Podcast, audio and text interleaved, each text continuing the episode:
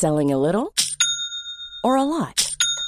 Shopify helps you do your thing however you cha-ching. Shopify is the global commerce platform that helps you sell at every stage of your business. From the launch your online shop stage to the first real life store stage, all the way to the did we just hit a million orders stage. Shopify is there to help you grow. Shopify helps you turn browsers into buyers with the internet's best converting checkout. 36% better on average compared to other leading commerce platforms because businesses that grow grow with Shopify. Get a $1 per month trial period at shopify.com/work. shopify.com/work. There's never been a faster or easier way to start your weight loss journey than with PlushCare. PlushCare accepts most insurance plans and gives you online access to board-certified physicians who can prescribe FDA-approved weight loss medications like Wigovi and Zepbound for those who qualify. Take charge of your health and speak with a board-certified physician about a weight loss plan that's right for you.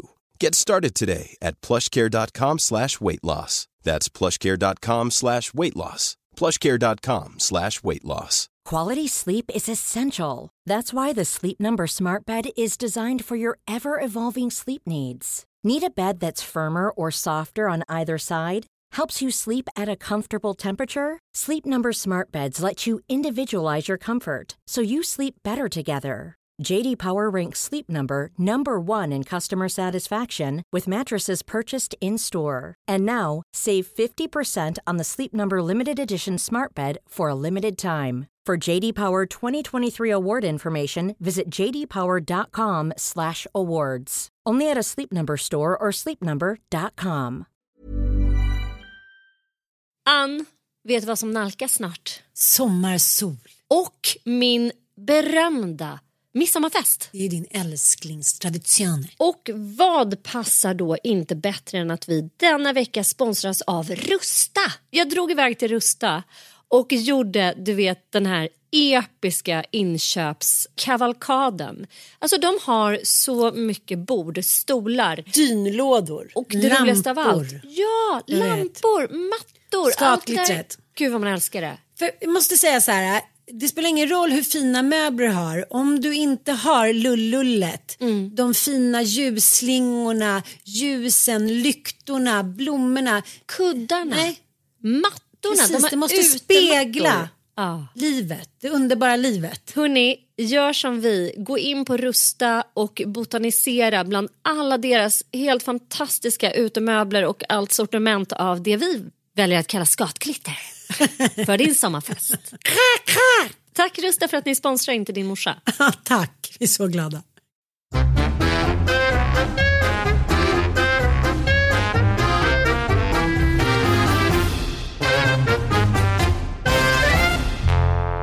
Hej och välkomna till podden Inte din morsa. Hejsan svejsan. Ja, här sitter jag och tänker på Johnny Depp. Ah, Och vet du varför jag tänker på honom? nej. Det här är någonting psykologiskt riktigt uppfuckat. Ursäkta att jag använder det här uttrycket. Jag ligger och pratar med min eh, ja, blivande 20-åring igår för han har också följt det här fallet. Han och Mattias har legat och tittat på det här. Mm. Tyckte det var så spännande, mer spännande än vad jag tyckt. Och jag tycker det är ganska intressant att just unga killar eller män överhuvudtaget verkar liksom, den enda som egentligen har försvarat Amber Heard är ju Dolph Lundgren. Ja. Han har försvarat henne, tycker jag är. Men just det att hon verkar inte må så bra och så här, nej, men det verkar ju inte han heller göra. Mm. Men att det finns en signifikant skillnad på att vara alkis, liksom lite galen, liksom droga, bla bla bla, mot psykisk ohälsa. Mm. Då är man helt plötsligt the crazy bitch. Och, sen så någonting som jag också tänkt på att nu när han fick då rätt inom situationstecken och eh, juryn konstaterade att den här krönikan eller debattartikeln som eh, Amber Heard skrev i Washington Post 2018 va? Mm. Att den har förstört så pass mycket för Johnny Depp i hans karriär liknande så att hon då enligt juryn ska betala Johnny Depp 150 miljoner kronor. Mm. Sen i Virginia så har ju de ett tak så att eh, ja, då bantades det ner till 80 miljoner kronor. Men 80 miljoner kronor, du förstår, hon är ingen superskådis, hon har väl ingen så här supergage tror inte jag. Hur som helst så sa han så här, nu när han har fått rätt, då börjar man gilla honom direkt med igen. Mm. Att det är lite så här, ja, jag fattar skrattar, bra grabben, way to go. Att man innan han blev dömd var så här, men gud, han verkar varit galen, kasta grejer och sexist. Och, men så fort en jury har gett honom rätt, då är det helt plötsligt så här carte blanche och smutskasta henne ännu mer. Fasen, medeltiden Ja, ringde. och sen tycker jag också att så här, det är som att folk har älskat den här rättegången lite grann så här undercover för att så här Äntligen fick jag säga vad jag egentligen tyckte under metoo. alltså lite grann så här, äntligen så slipp, Ett typ så här- fönster öppnades. Ja, ett fönster öppnades. Bitch. Nu får, jag- ja, men liksom lite så här. All those crazy bitches. För jag har ju sett då att Camilla Läckberg slaviskt har följt sin rättegång. Hon gick ut på sin Instagram och där hon då gick ut och tog ställning precis innan domen kom. Att hon höll ju på Depp. För hon har minsann tittat på den här rättegången minut för minut. Och hon har följt den och hon har analyserat den och kommit fram till att det är Johnny Depp som har rätt så att säga. Och eh, hon blev ju ifrågasatt eh, av sina följare i vanlig ordning. Dels hur fan har hon tid? Hon som alltid klagar på hur lite tid hon har, hur stressad hon är, att hon inte kan träffa vänner. Hon liksom bara måste skriva, skriva, skriva. Hur har hon tid att titta? Och då försvarade hon sig faktiskt med att hon skriver och tittar på saker samtidigt.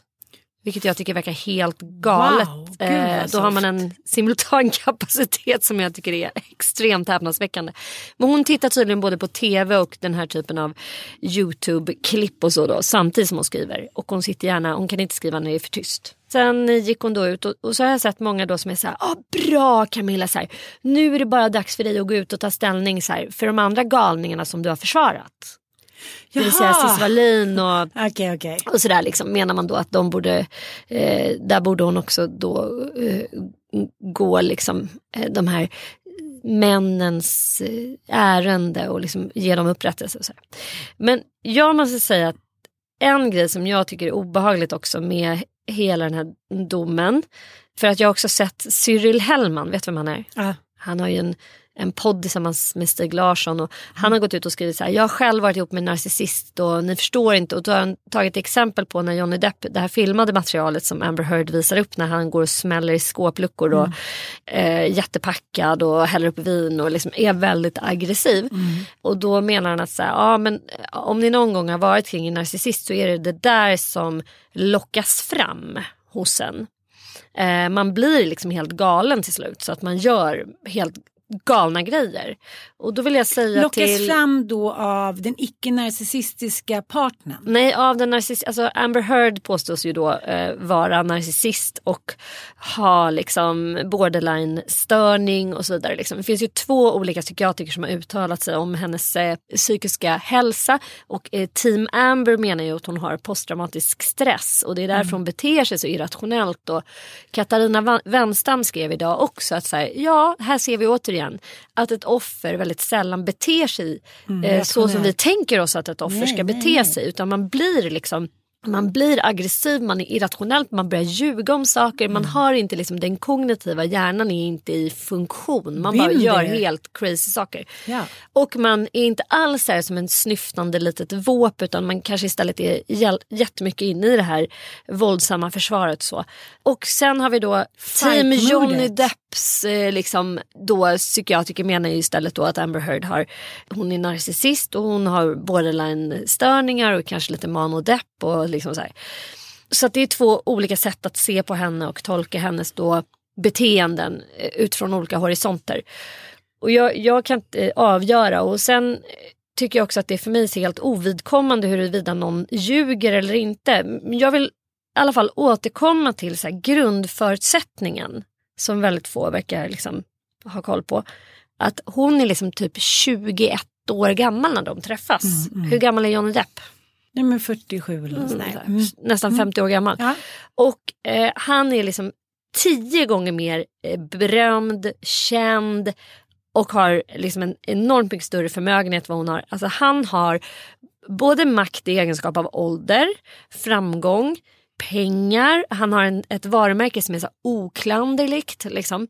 Och hon är en 20 år gammal eh, up, and, shi- up and rising så, eh, aktris.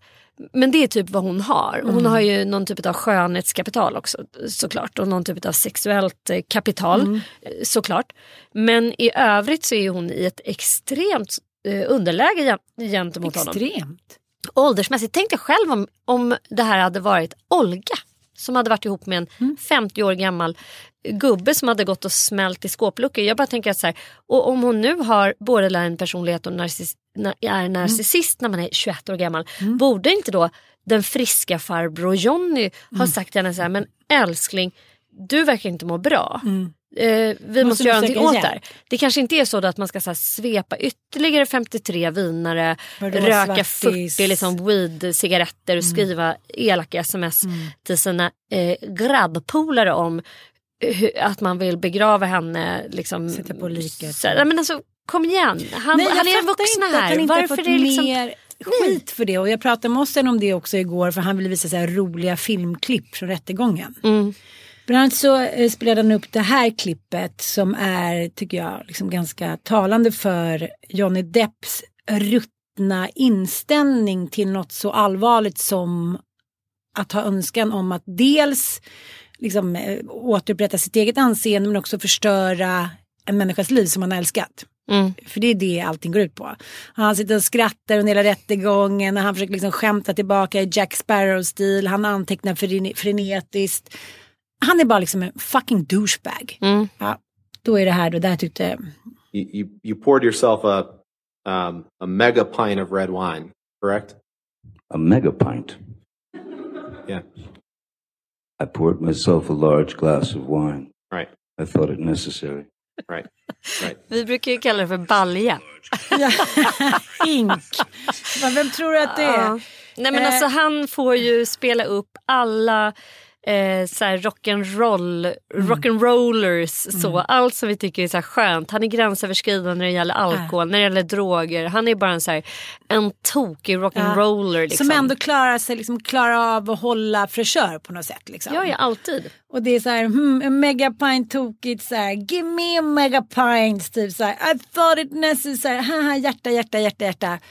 Tänk om jag satt i den där rättegången och någon frågade mig om jag liksom eh, men, tog en, så här, en hink med vin när jag blev sur på min snubbe. Jag bara så här, en megapint. Och skulle bara så här, okej men skjut henne på fläcken. Det är helt otroligt just alkohol och droger. Att vi har sånt liksom Det är vissa människor som Ah. på något sätt har carte blanche när det gäller Mm, intag av alkohol och droger.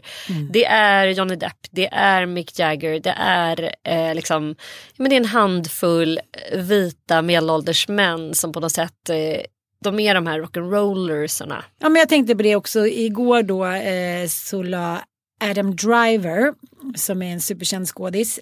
Han var bland annat med i eh, Girls och spelade Lena Dunhams douchebags kille. Han var i alla fall nu i Cannes och fick stående ovationer inne i, liksom på en biograf för en film han hade deltagit i. Och det första han gör då eh, för att visa liksom så här, ja men keep it coming typ. För att det bara, de slutar aldrig, aldrig applådera. Det är lite så här, "Ah, okej okay, I'm the superstar. Då tar han en cigg, tänder den inne på biografen, så här supernonchalant. Och blåser den på kameramannen. Och då sitter jag där och sen är så här fett liksom, fet snubbe bara så här, hur cool är han? Kungligt. Ja, kungligt. Och då så här motvilligt så vill jag ju också stå där och, och ta en cigg med honom och sen gå på fest med honom. och tycker den kommer så, liksom, jag tycker att det är så svårt ibland, för å ena sidan men å andra sidan, att man behöver inte ta allting så jävla allvarligt. Här, ha, okej, då är han en manschauvinist. Ha, okej. Alltså, att Ibland så måste man bara ta ett steg tillbaka och leva liksom bara i så här, kan vi bara ha lite kul. Men det är det som blir problematiskt med Johnny Depp. För i Sverige skulle någon, man skulle aldrig kunna bli stämd för att ha skrivit en debattartikel i DN till exempel där man inte ens nämner vems namn det är. Hon säger så här, ett ex till mig, vem vet, hon kanske haft 500 ex. Mm. Det är klart att man mellan raderna kan förstå att han, men han är ändå inte utpekad. Om han bara hade låtit den där debattartikeln bero. Mm. Herregud. Jo, fast han fick ju stora konsekvenser. Eller han menar ju då att han blev av med eh, sin eh, Jack Sparrow-roll. Eh, till Men där är den ju full hela tiden så jag vet inte. Ja, men jag menar det finns ju andra då klandervärda beteenden hos Johnny Depp som Disney då, produktionsbolaget, skulle kunna tycka är liksom går emot deras varumärkesprofilering. De är ju då ett de ville liksom vara så familjevurmande. Och han uttalade sig extremt så här Trump-kritiskt och han är, ju, eh, han är ju inte nykter på något sätt och så vidare. Det finns ju som sagt andra då rock'n'roller eh, mm. och sådana som kanske Disney inte eh, vill stå bakom. Så det kan ju vara, men samtidigt, Man måste jag vet kunna inte. få skriva sin historia. Du Ja. och jag skulle ju varit suit our ass om vi liksom bodde Ja i Miami. gud ja. Nej men alltså Bara den nej ena och den andra tack gode gud. Nej, Jag tycker det verkar eh, vidrigt att, att bo där av så må- många skäl. Just att så här, kunna utsättas hela tiden för en lawsuit. Att bara så här, oj jag råkade så här, visa mig på gatan med ett par smutsiga brallor. Bara, du eh, jag vill stämma dig för du Offended. stod utanför mitt företag och smutsade ner dess varumärke. Nej usch tack gode gud för att man inte bor där alltså. Alltså bara så här, Kate Moss står där så här superopererad. Och så här, Så you he-. Alltså, allt- Gud vad jag kände att jag inte ville göra mer botox när jag såg Ja, henne. jag kände för att hela det. hennes forehead och var liksom bara så tunn. Gode gud. Men som slutgötteri igår då så låg jag och sen och kollade på bilder då på Johnny Depp och Kate Moss på 90-talet. Mm. Trevligt par ändå. här, Vissa människor ska inte åldras, jag bara. Ja, Det Johnny har ju inte åldrats Han bara, vad alltså. men så kan man inte säga. Jag var så här, nej, men nu sa jag precis. Det känns ju också, de här senaste sex åren har ju båda Mm. tappat all fräschör. Men det, gör hänger nog jättemycket ihop tror jag med livsstilen som han ju klamrar sig fast vid. Mm. Alltså han är, eh, nu vill inte jag uttala om hans eh, eventuella beroendeproblem men så, så mycket kan vi väl ändå konstatera med den kunskap vi har att han verkar ju inte, alltså han verkar inte ha ett oproblematiskt förhållande till alkohol och droger. Nej, Utan tvärtom tror jag att det ganska har varit ganska öppet har varit en kamp under hela hans liv och som partner, jag kan tänka mig att man har ställt ett och annat ultimatum på honom Mm. under åren. Eh, Men han fortsätter ju att eh, missbruka eller som han själv kanske skulle vilja kalla det för, att bruka. Och det gör ju inte gott för hälsan och Mm. utseendet. Och det gör inte gott för själen heller. En megapint. Okej, avslutningsvis i alla fall så tycker jag precis det du säger som sällan kommer fram i rättegångar av den här, liksom, det här slaget att en rationell hjärna, en kognitiv hjärna är ju en frisk hjärna. Mm. Lever under posttraumatisk stress eller är under någon form av press så funkar ju inte det rationellt. Det har jag själv varit med om och det tycker jag ofta man ser i våldtäktsmål. Mm. Så här, hon skrattade när hon fick frågan. Mm. Det vet man själv när man är utsatt för liksom någon form av övergrepp, vad det än handlar om.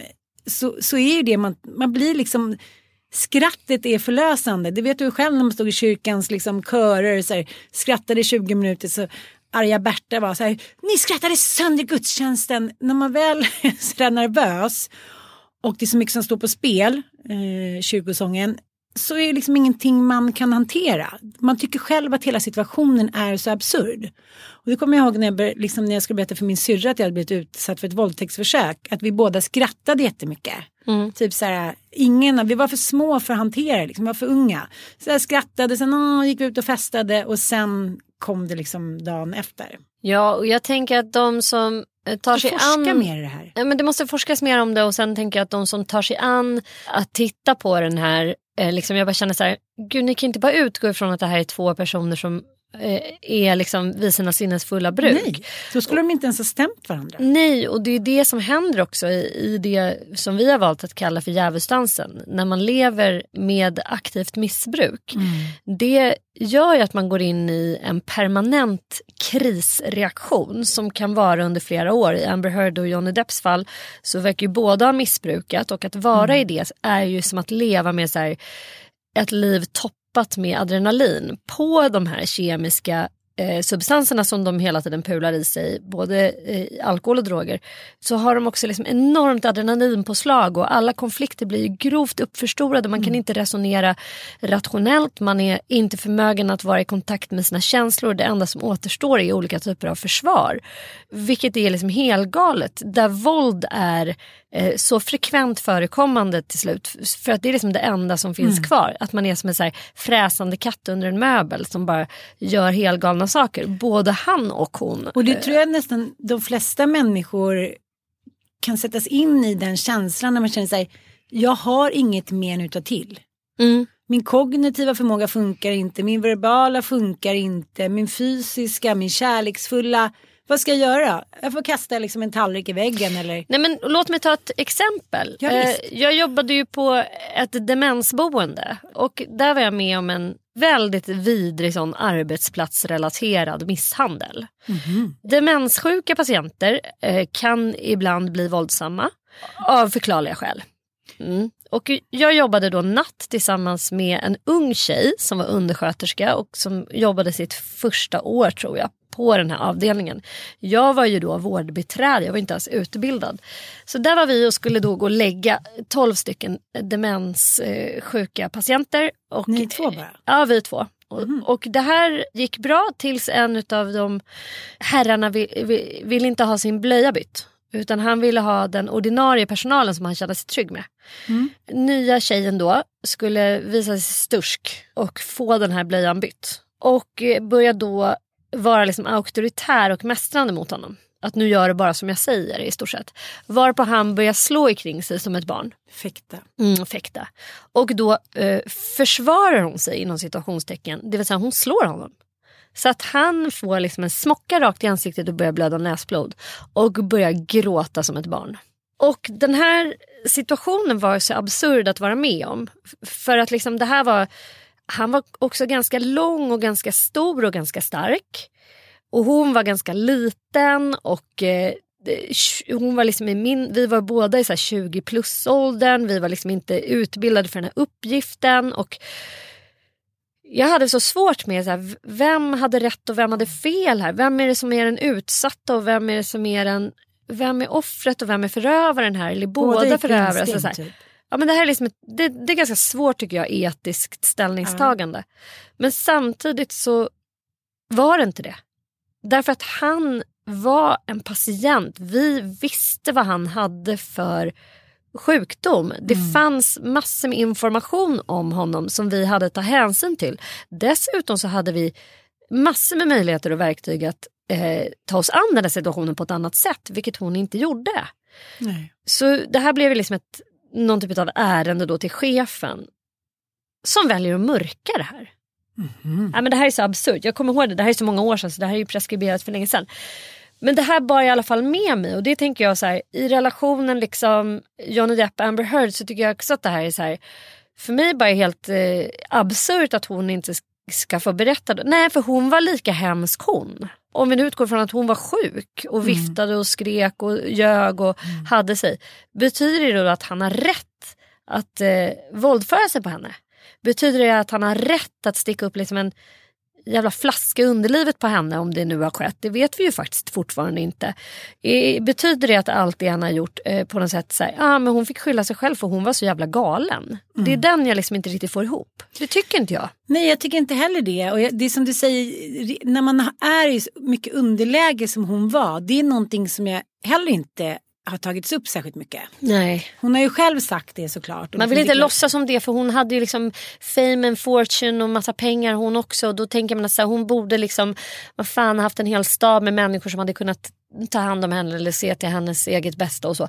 Men eh, det hade hon inte tydligen och jag menar, vad fan. Men det är också så här, vad ska man säga om Johnny Depp? Han är ju en levande legend. Mm. Man ska inte underskatta människors liksom förvridenhet i när man beundrar en person väldigt mycket. Man låter mycket liksom slinka genom liksom nålsögat. Mm. För att man på något sätt är förprogrammerad att det är så här, om man tittar på någon och beundrar den, det har du själv varit med om, både Mm. gentemot Micke och din pappa, att man är så här, man kan liksom inte, man kan inte filtrera, allting bara går rätt igenom för man, man är redan liksom, man har redan en bild av personen som, som någonting som är så fantastiskt. Mm.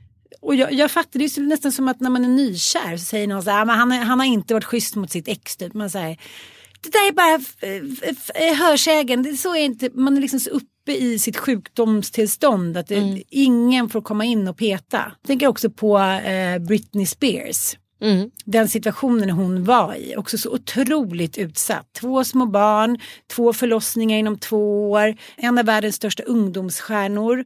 Eh, liksom ena sidan kysk och andra sidan liksom sexuell. Eh, men allt snack om henne och hennes liksom föräldrar och kristen bakgrund, bla bla bla.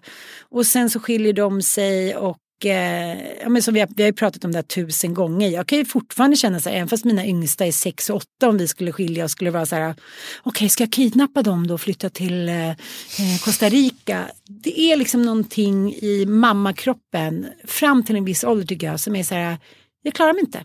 Mm.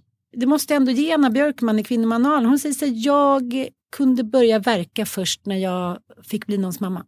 Mm. Och fick vara någons fru och fick vara lugn i att slippa liksom, vara aktiverad i det sexuella spelet, karriärspelet. Först då kunde jag ta ett steg tillbaka och liksom bli bra på det som jag var ämnad för. Och om någon då kommer in, så, så vidriga de där scenerna med paparazzi, sån här, nu har det lugnat ner sig lite men för Britney Spears. Jag bara säger så här, vem skulle inte bli galen? Och säkert liksom Amber Heards utsatta situation också. Han hade två heltidsanställda eh, assistenter. Mm. Du vet, då skulle jag kunna klara livet ganska bra. Jag tror de flesta skulle kunna bete sig ganska Det lär ju hon också ha haft liksom. Men han har ju säkert levt det där livet så länge så att mm. han bara säger It's my way or the mm. highway och så här, nu, vi, man får liksom bara vara som en fluga på väggen i, i hans eh, tuffande tåg som är så här, mm. eller som någon jävla stor mm. sån mm. ånglok som bara mm. tuffar fram. Eh, det är inte läge att komma och ställa krav eller liksom mm. Få någon att ändra på sitt schema eller så utan det är som det är. Och då kan vi... Selling a little or a lot? Shopify helps you do your thing however you cha-ching. Shopify is the global commerce platform that helps you sell at every stage of your business. From the launch your online shop stage to the first real life store stage, all the way to the did we just hit a million orders stage. Shopify is there to help you grow. Shopify helps you turn browsers into buyers with the internet's best converting checkout. 36% better on average compared to other leading commerce platforms because businesses that grow grow with Shopify. Get a $1 per month trial period at shopify.com/work. shopify.com/work. How would you like to look 5 years younger? In a clinical study, people that had volume added with Juvederm Voluma XC in the cheeks perceived themselves as looking 5 years younger at 6 months after treatment. Look younger, feel like you. Add volume for lift and contour in the cheeks with Juvederm Voluma XC. Reverse signs of aging by adding volume to smooth laugh lines with Juvederm Volure XC. For important safety information and to find a licensed specialist, visit juvederm.com. That's J U V E D E R M.com. Not for people with severe allergic reactions, allergies to lidocaine, or the proteins used in Juvederm. Common side effects include injection site redness, swelling, pain, tenderness, firmness, lumps, bumps, bruising, discoloration, or itching. There's a risk of unintentional injection into a blood vessel, which can cause vision abnormalities, blindness, stroke, temporary scabs, or scarring. Talk to a licensed specialist to find out if it's right for you. Hey, I'm Ryan Reynolds. At Mint Mobile, we like to do the opposite of what Big Wireless does. They charge you a lot, we charge you a little. So naturally, when they announced they'd be raising their prices due to inflation, we decided to deflate our prices due to not hating you. That's right. We're cutting the price of Mint Unlimited from $30 a month to just $15 a month. Give it a try at mintmobile.com slash switch. $45 upfront for three months plus taxes and fees. Promote for new customers for limited time. Unlimited more than 40 gigabytes per month. Slows. Full terms at mintmobile.com. Many of us have those stubborn pounds that seem impossible to lose, no matter how good we eat or how hard we work out. My solution is PlushCare. PlushCare is a leading telehealth provider with doctors who are there for you day and night to partner with you in your weight loss journey. They can prescribe FDA-approved weight loss medications like Wagovi and Zepbound for those who qualify. Plus, they accept most insurance plans. To get started, visit plushcare.com slash weight loss. That's plushcare.com slash weight loss. Direkt lite snyggt gå över till veckans stora snackis. För jag tänker, det var ju ganska sensationellt när Johnny Depp flyttade till Paris. Mm. Alltså en American in Paris. Ja. Det är inte en För svensk Paris. Paradis. Det är liksom att en amerikan ska flytta till USA det är typ som en så här späckhuggare liksom ska flytta till Mallis. ja men, men det, det är ja. liksom Särskilt då, för det måste vara 30 år sedan nu. Och han skulle leva och bo där och där är ju ingen som kanske liksom rynkar på näsan åt att man drar både en och två vinare på kvällsmiddagen. Eller till frukost. och då berättade du om den här Twitter-grejen. Twitter-snackisen. Jag var typ helt i chock här.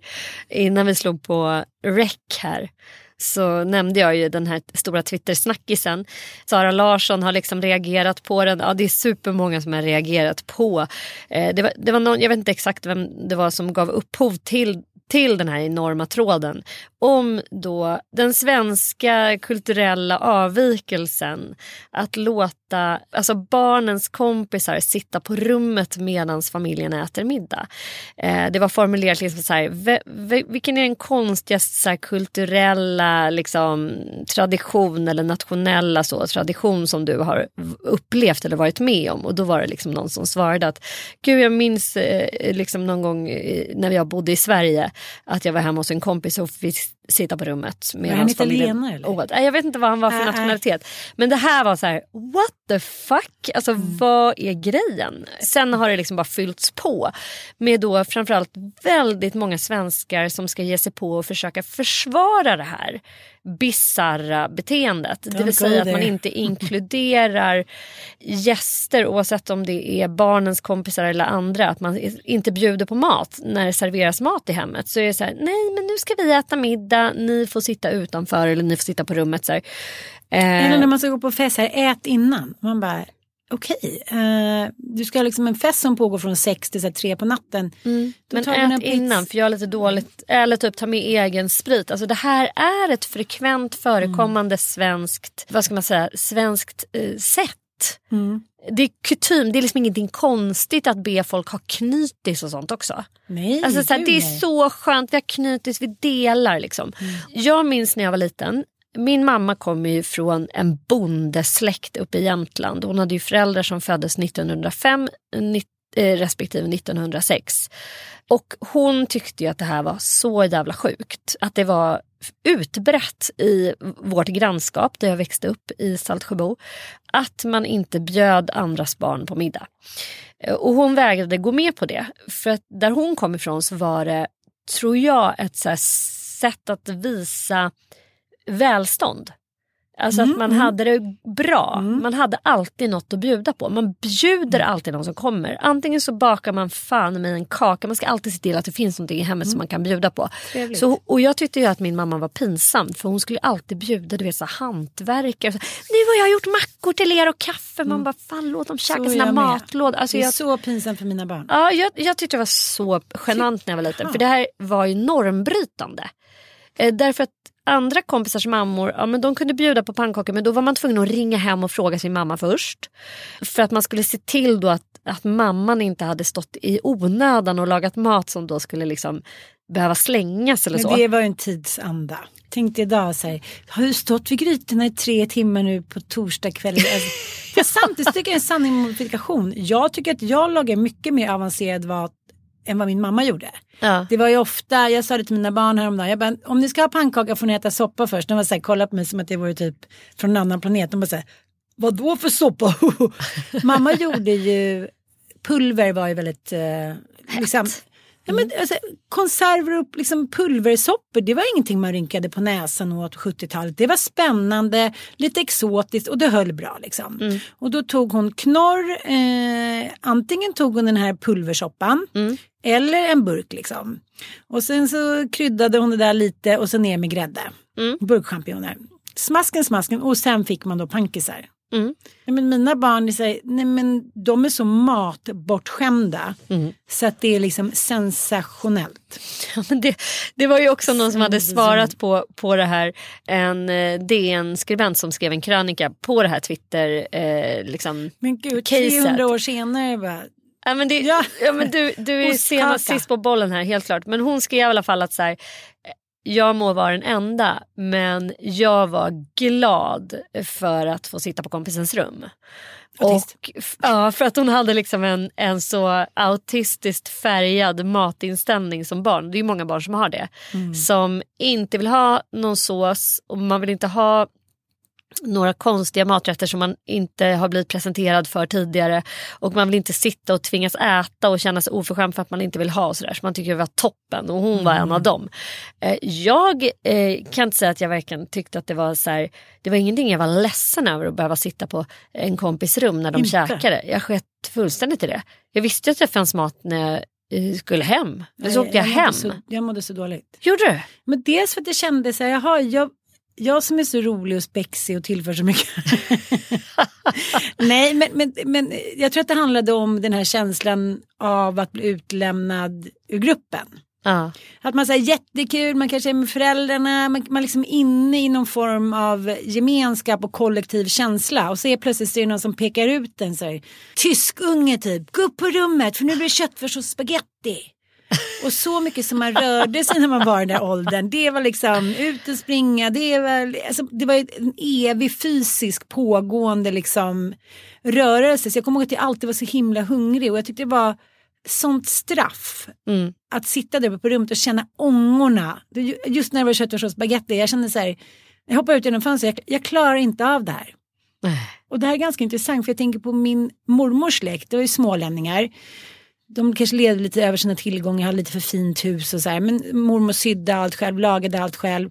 Och smålänningar är ju av naturen snålad rent genetiskt för att halva Småland flyttade ju från Ja, men därifrån de bodde på grund av svält under liksom 1700-1800-talet. Så det är klart att det finns någonting genetiskt i deras DNA. Men just när det liksom var kalasen när det skulle ätas, då fanns det alltid till alla som ville komma. Mm.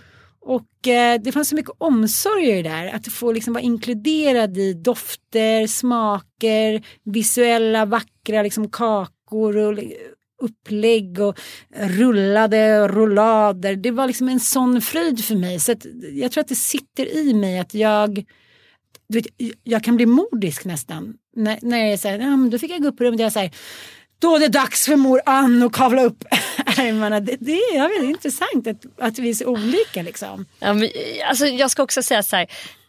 När det blir en, en Twitter-riot på det här sättet så är det också så här. När jag började titta på min egen uppväxt. Här, jag hade faktiskt en kompis vars mamma gjorde så här frekvent. Ja, men jag kanske var med om det tre gånger Ja och sen var det liksom så här, resten var man ju alltid här. Men jag minns ändå att det fanns någon slags hövlighet att så här, ring mamma och fråga så att du inte, Mm. hon har lagat mat i onödan. Så här.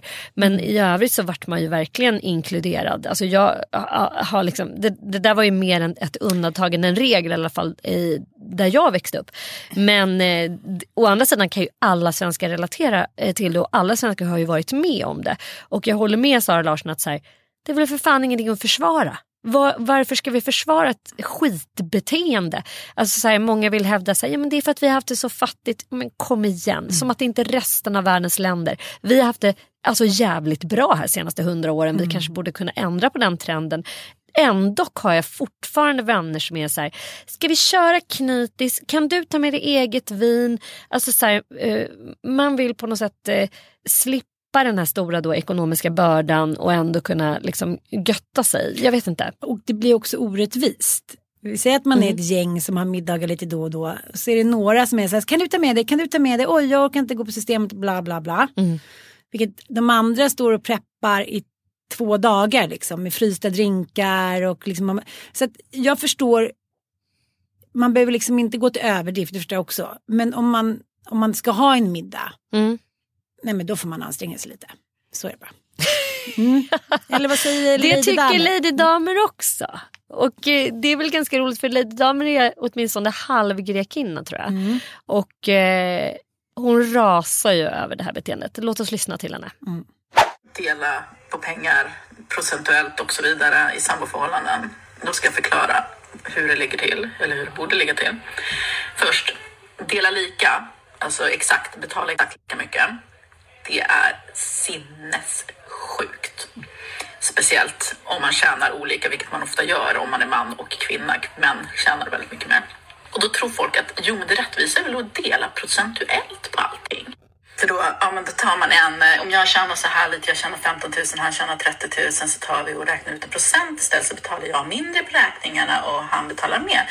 Okej, men då vill jag fråga dig, hur mycket fickpengar har han kvar i slutet av månaden? Hur mycket fickpengar har du kvar i slutet av månaden? Hur mycket kan han lägga till undan på sparande när räkningen är betald och hur mycket kan du lägga undan? Ofta när man delar procentuellt så blir det fortfarande en mycket större pott kvar för den som tjänar mer. Men man luras att tro att det är rättvisa för att vi har betalat procentuellt. Nej, det enda rättvisa, eh, och håll i hatten nu, det enda rättvisa uppdelningen när man lever tillsammans med någon, det är att kolla hur mycket pengar finns kvar i slutet när allting är betalt, när allting viktigt är betalt. Hur mycket pengar får jag i handen och hur mycket pengar får han i handen? Man ska ha exakt lika mycket pengar kvar i handen, båda två. Exakt lika mycket att lägga på sparande, exakt lika mycket att del, lägga på nöjen, exakt lika mycket till att göra vad fan man vill för. Det är det enda rättvisa, för då har man samma levnadsstandard och det är det det kokar ner till, att man ska ha samma levnadsstandard när man lever tillsammans. Och nu vet jag att en del av er skriker inombords. Dels för att vi är så indoktrinerade med de här tankarna. Att, men jag har ju jobbat, jag jobbar ju jätte, jag har ju utbildat mig och jag har gjort det här och det här och det här. Det är irrelevant för att om du inte vill att din partner ska ha samma levnadsstandard som dig, då är du en jävla psykopat och du förtjänar inte att bo ihop med någon för du är en snål jävel som borde vara singel för resten av ditt liv och din snopp bör ramla av. Men sen det här med hur man värderar arbete. Jag jobbar så mycket, jag har gått den här utbildningen. Okej, men min morsa hon jobbade inom vården och slet ut sin kropp hela livet. Fick en skitlön. Hur kommer det sig att min man kan tjäna hur mycket som helst på att sitta och göra dataspel? Nej men det är bäst jag hört. Och both ways. Jag känner så här, nu åker jag hem så säger jag så här, okej, okay, vi har ett gemensamt konto, det finns en massa bra appar. Liksom både bankappar och vanliga appar hit och dit. Där man, kan, man har ett gemensamt kort. Och så lägger man in sina utgifter och sen ser man exakt, ja då måste du betala lite mer pension, så hen ska Och som hon säger, make sense. I slutet av månaden ska två jämlika människor ha lika mycket att spendera. Ja. Det, är så enkelt så jag nästan börjar gråta. Lite senare så går hon också in på att så här, i alla relationer, för hon berättar då att hon har haft vänskapsrelationer och det här, jag drar mig till minnes när jag själv var så här, jag och Sofia bodde i Paris och vi bodde i Thailand och då, hade vi ju, liksom, då blir man ju som ett litet par. Liksom. För, ja, för nu är vi här tillsammans och ska spendera sex månader mm. ihop. Liksom. Och vi har ungefär lika mycket pengar. Det är lojala eh, tonåren. Då är man liksom så här, eh, ska vi dela på? Hon är, där, där är hon inne på det också. Så, men fan, jag har bott med kompisar och då är det så här, mitt soc-bidrag kom, nu bränner vi det tillsammans. Mm. Eh, nu kom liksom din lön, då går vi och handlar mat tillsammans. Mm. Att i alla relationer, men jag, jag, är helt, jag är med henne verkligen i hennes naivitet ändå tycker jag. Ja, hon, men... hon utgår ifrån här eh, alltså att den personen som man lever tillsammans med är god och har full koll på ekonomi. Därför att jag, lev, jag lever ju inte så här. Nej, jag vet. Eh, och jag eh, vill ha, kunna ha ett fuck off-kapital. Jag vill ha en liten del som bara är min. Jag jo, men, är en serväs. Jo, jag vet det. Men om du hade följt Lady Damer och ställt de kraven, mm. då hade varken du eller jag jobbat nu. Men jag tänker så här, egentligen så är det så enkelt. Man har barn tillsammans, man lever tillsammans, den ena tjänar mycket mer men man kanske drar ett liksom, tyngre lass hemma och ändå snålast av så många karar just för att det är en maktgrej. Att man så här, den som har mest pengar får ja. bestämma. Ja. Det är klart att det är så och det är också någonting som är så extremt jävla orimligt när det är så här, ja jag jobbar heltid som undersköterska och tjänar så här 23 mm. i månaden och jag jobbar heltid som som hon är inne på där, dataspelsmakare mm. sitter liksom på en skön stol och bara mm. så här, bygger någon fantasivärld i eh, liksom, datavärlden. Och han tjänade så här 150 lax i månaden. Mm. Det är inte rättvist. Mm. Alltså att vi värderar olika arbete på olika sätt och de tyngsta och de skitigaste jobben är de minst betalda. Så du kan det är lika liksom lång utbildning till det som till att bli en jurist i stort sett. Och det spelar roll. För att så här, sen när du väl sitter som jurist, har du ett större ansvar? Är det mer betyngande jobb? Alltså kom igen, jag kan liksom inte riktigt motivera att vissa yrkesgrupper har så extremt mycket högre lön Nej. än andra.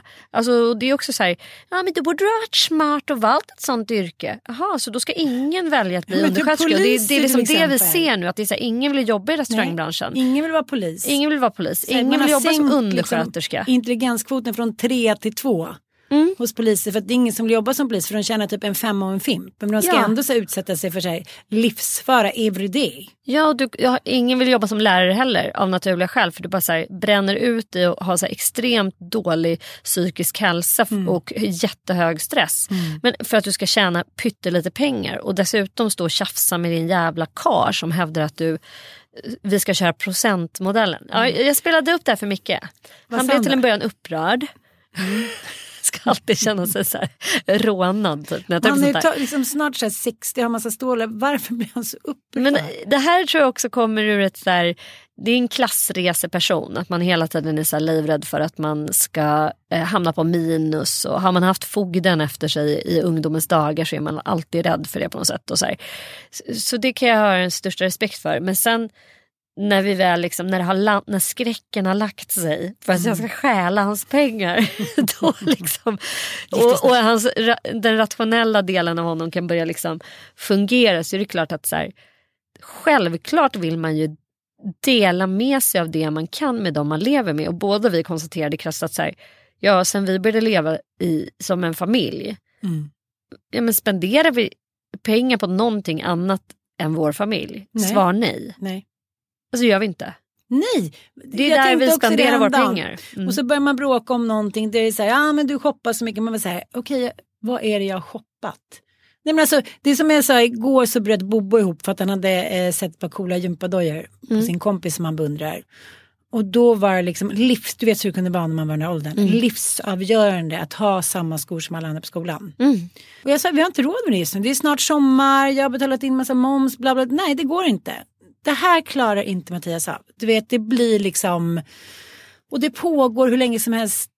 Och ja, vi ska kolla och försöka hitta några bilder på någon annan drive och hit och dit. Jag, jag vet fortfarande inte hur det där slutade. Men idag så har Bobo kommer mina skor. att det handlar, så var ju min pappa också shoppingkompenserade. Mm. För liksom att han var borta eller kanske blev lite paketerat ibland och var en allmän liksom ja, mansbebis. Så köpte han ju allt jag ville ha. Och så kom vi hem och så blev mamma arg. Jag kommer ihåg till och med när jag fick lämna tillbaka en hel dress i mjukistyg i så här bubbelgumsrosa och vitt Nike. Och Mm. fortfarande dåligt av det. Eller lämnade kanske aldrig tillbaka. eh, men att pengar är en sån stor del av liksom vad man har också för inställning. Och det är som du säger, när man kanske är uppväxt med att man vet att det kommer finnas pengar av en annan anledning, då är man ju inte lika orolig heller. Men samtidigt så tycker jag att det är väldigt tydligt att många människor använder just pengar som makt. Att när relationen är bra, ja, då spenderas det loss. Och sen är den dålig och man känner sig hotad, då använder man pengar som så här, då blir det inget. Och den kan inte jag förstå. Jag har alltid haft gemensam ekonomi, kanske inte alltid till min favör. Men jag kan liksom inte, om inte jag är riktigt bitter i en relation, då kan inte jag liksom korrelera till den chansen att jag inte skulle dela med mig av mina pengar till den jag älskar som är pappa till mina barn. Det vill säga, jaha, man delar väl, delar väl till sista centen. Mm. Jag vet inte, men, men det är som du säger att det Men då ska det finnas en enorm tillit där och sen ska det finnas en enorm känsla av att så här, det är vi. Och sen tror jag också att man, det måste ju finnas liknande grundläggande värderingar. Så här, vad ska vi spendera våra pengar på? Har vi samma drömmar och mål? Och så här, och- och jag, jag pratade med en kompis eh, igår eh, som hon och hennes man är ständigt i liksom osynk beträffande i hur man ska spendera pengar. Han är väldigt sparsam. Och hon har mer en njutningsorienterad eh, inställning till pengar. Att så här, har man pengar så bränner man dem på något härligt och upplever grejer. Han är livrädd för att ta lån, han är väldigt försiktig, han vill liksom hela tiden hålla tillbaka för han vill safea. Och hon eh, känner sig hindrad av det. Och jag sa så här, men köp ett sommarställe själv då. Låna pengar själv och köp. Hon bara, ja, fast vadå, jag vill ju liksom ha- ha honom med på det här. Och det är väl, alltså då har man ju hamnat i li, lite grann, hur ska man göra i det läget? Och det är det jag menar, så här, jag gillar ju den känslan av att så här, jag har mitt eget företag, jag vill göra vissa investeringar, jag vill göra det, jag vill kunna göra saker liksom, som jag fattar att Micke kanske inte skulle tycka var jättekul. Typ köpa en häst för 150 lax. Och han ville kunna köpa en bil. Alltså skulle vi ha så här, samma gemensamma kassa då skulle jag ju bli galen när han gick och köpte så här 14 fälgar. Eh, i, i någon specialfälg. Jag skulle säga inte klokt, det kan vi inte köpa. Alltså, jag jag tror ändå på en variant. Jag vill Ja, inte ha jag- full koll. Jag vill att han ska ha sina egna pengar, jag vill ha mina egna pengar. Jag vill inte att någon ska sitta och kolla vad jag har köpt eller inte och ha åsikter om det faktiskt. Nej men liksom, tycker du att du har levt i någon relation där det varit rättvist ekonomiskt för dig? Eh, nej, men vet du, jag, jag skiter i det. Mm. Jag tror inte jag skulle bry mig om jag tittar tillbaka på så här.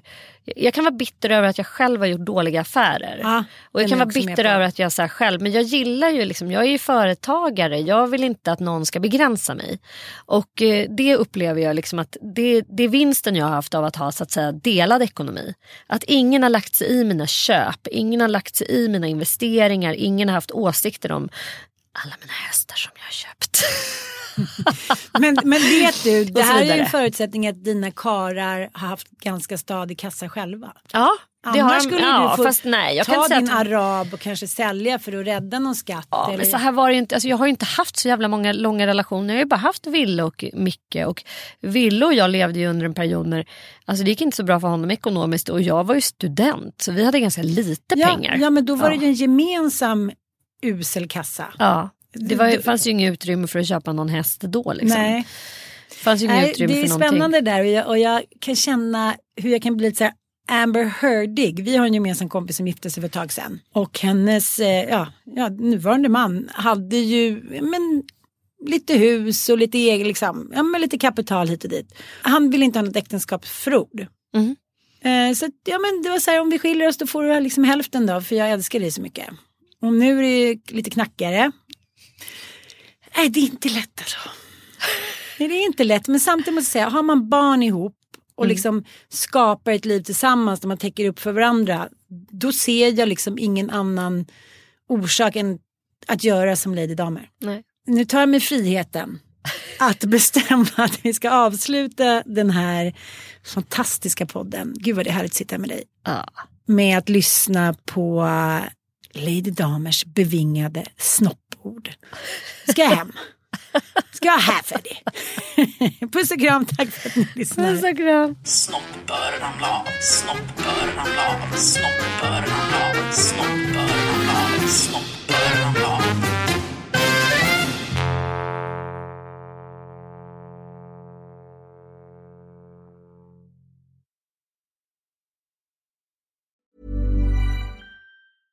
Selling a little or a lot? Shopify helps you do your thing however you cha-ching. Shopify is the global commerce platform that helps you sell at every stage of your business. From the launch your online shop stage to the first real life store stage, all the way to the did we just hit a million orders stage.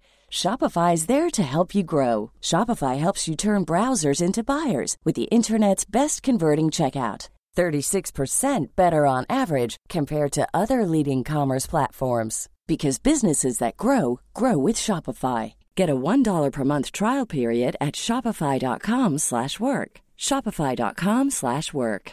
Imagine the softest sheets you've ever felt. Now imagine them getting even softer over time. That's what you'll feel with Bowl and Branch's organic cotton sheets. In a recent customer survey, 96% replied that Bowl and Branch sheets get softer with every wash. Start getting your best night's sleep in these sheets that get softer and softer for years to come. Try their sheets with a 30-night guarantee. Plus, get 15% off your first order at bowlandbranch.com. Code BUTTERY. Exclusions apply. See site for details.